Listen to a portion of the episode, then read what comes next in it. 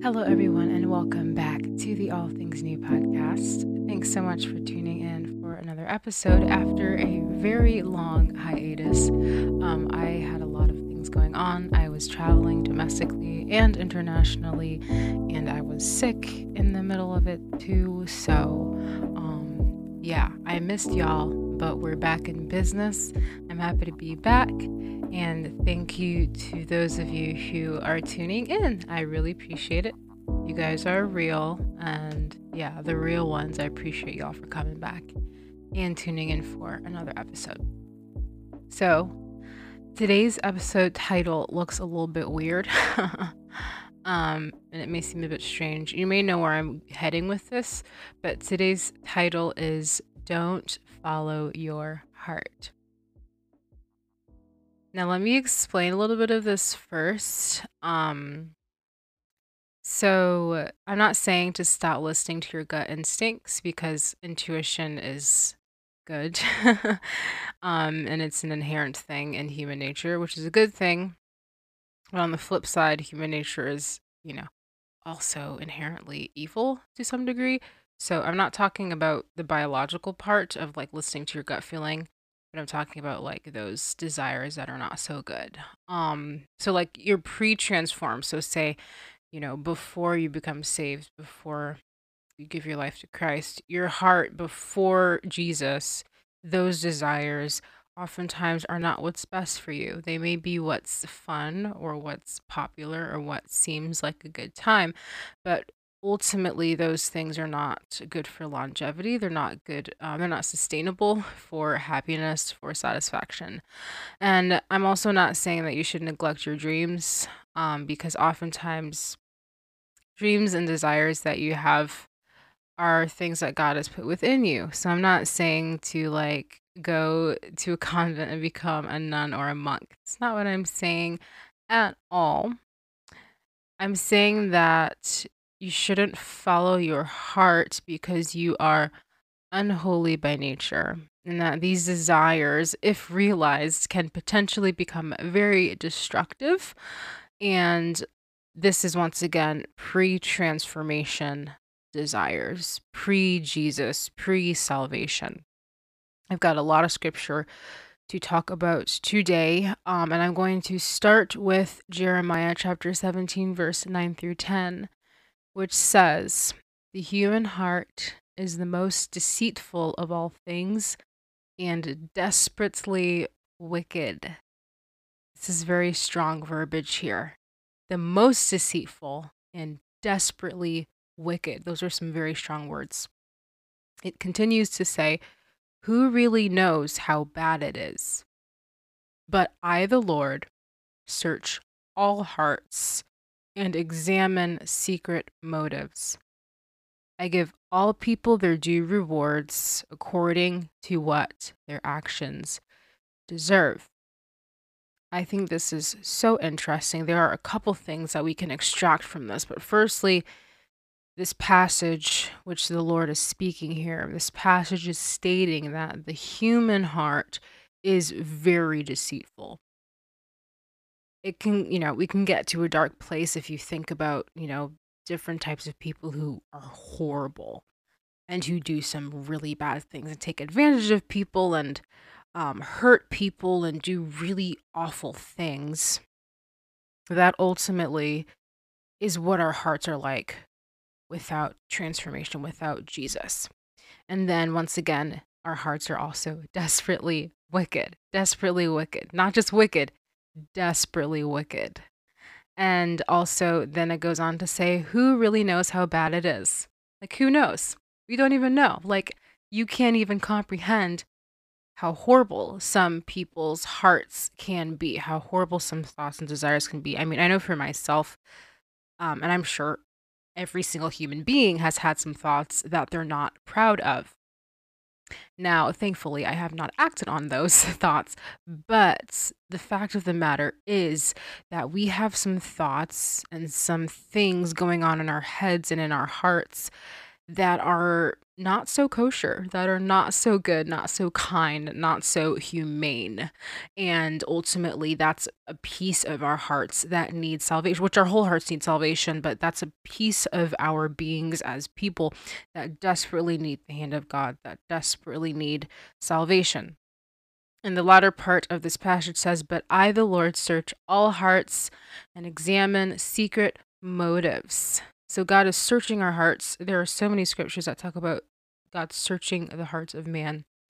But he also examines secret motives. So those secret motives that people don't know about because you keep them a secret, God sees it.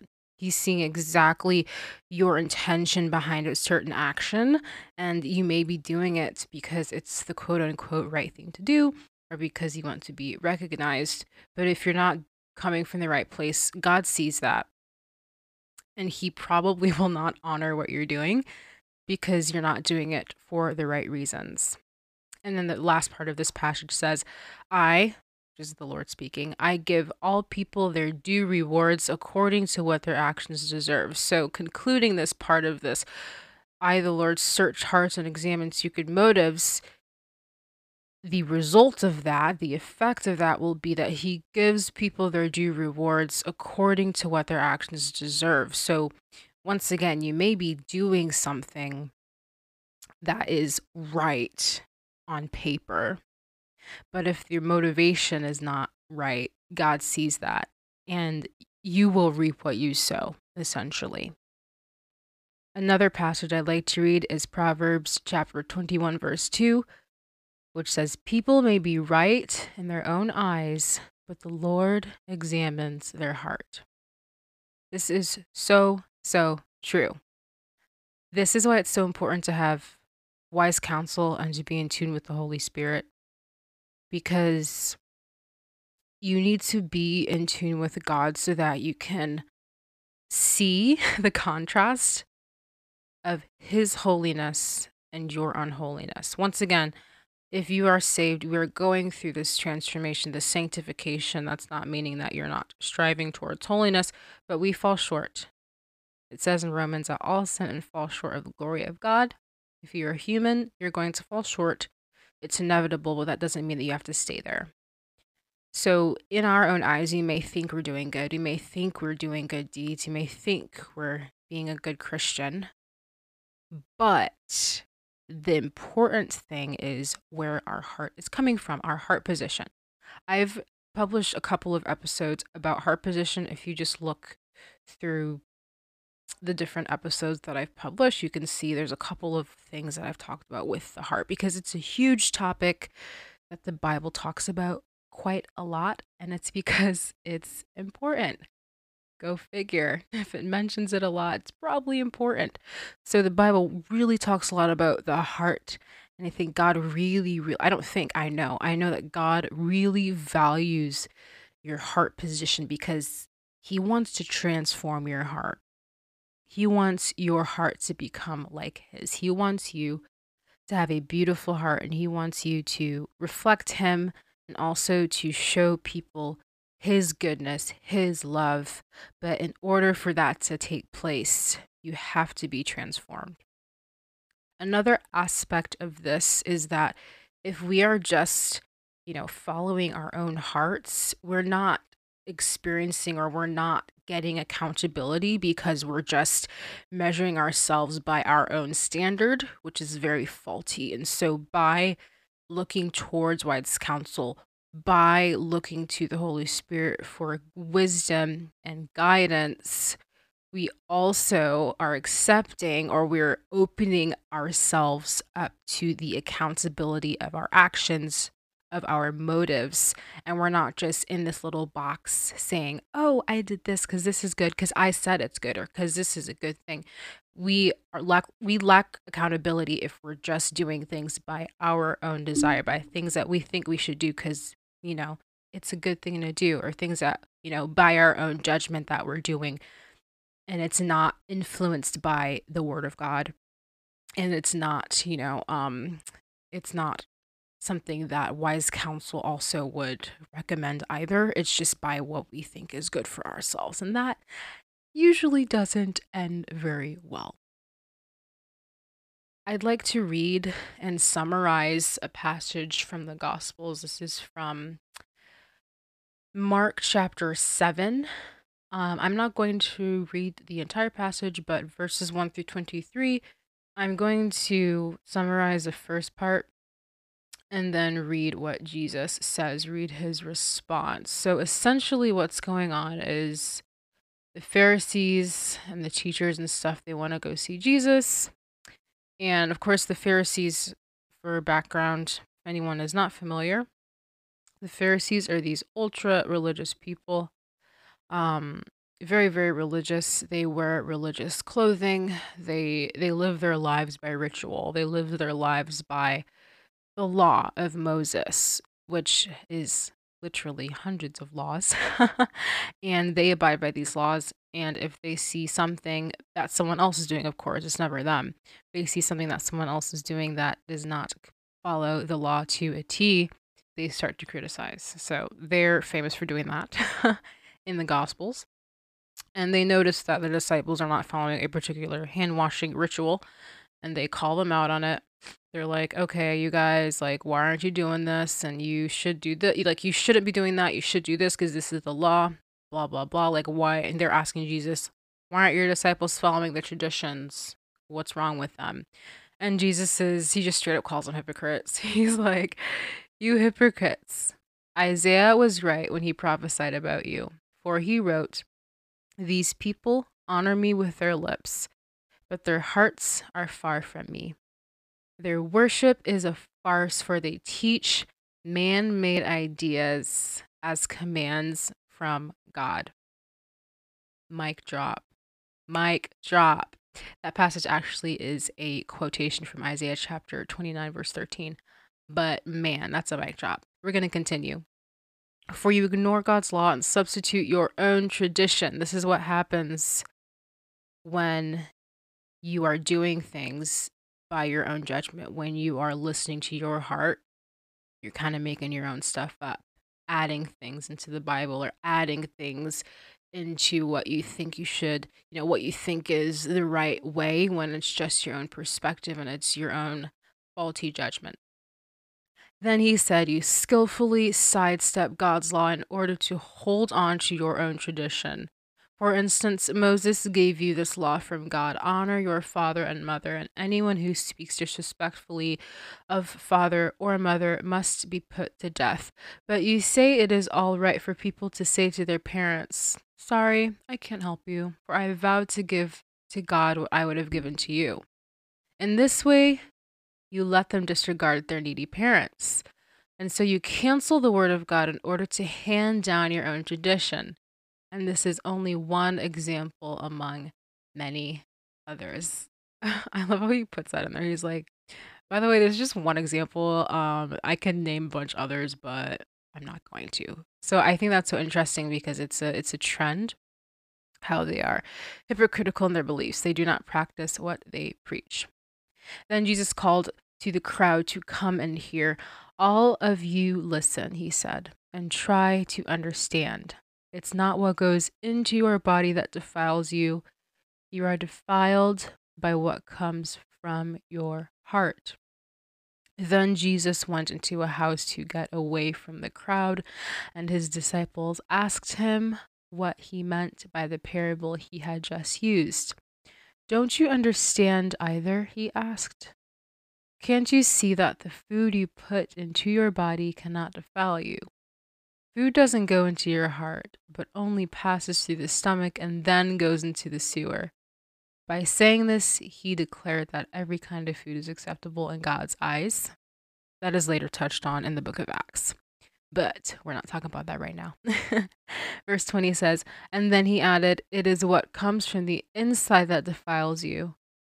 For from within, out of a person's heart, come evil thoughts sexual immorality, theft, murder, adultery, greed, wickedness, deceit, lustful desires, envy, slander, pride, and foolishness.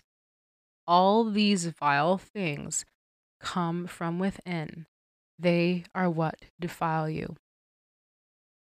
Big passage, but this is really encapsulating this idea of the fact that you should not follow your heart because once again your heart from your heart come these horrible things. I'm not going to list the whole thing that i just listed. You can rewind if you want to. But out of our hearts come these things that are not good. This is why we need to be transformed by the renewing of our mind. This is why we need the lord to literally give us a new heart and to transform us. Don't listen to your heart listen to God's. Turn your ear to the heart of God. Turn your ear to His counsel, not to your own ideas of what you think is right, because oftentimes it is not what's right. It is oftentimes very, very faulty and and it's not aligned with God's truth. So you should turn your heart to God and turn your heart from your your your human sinful desires.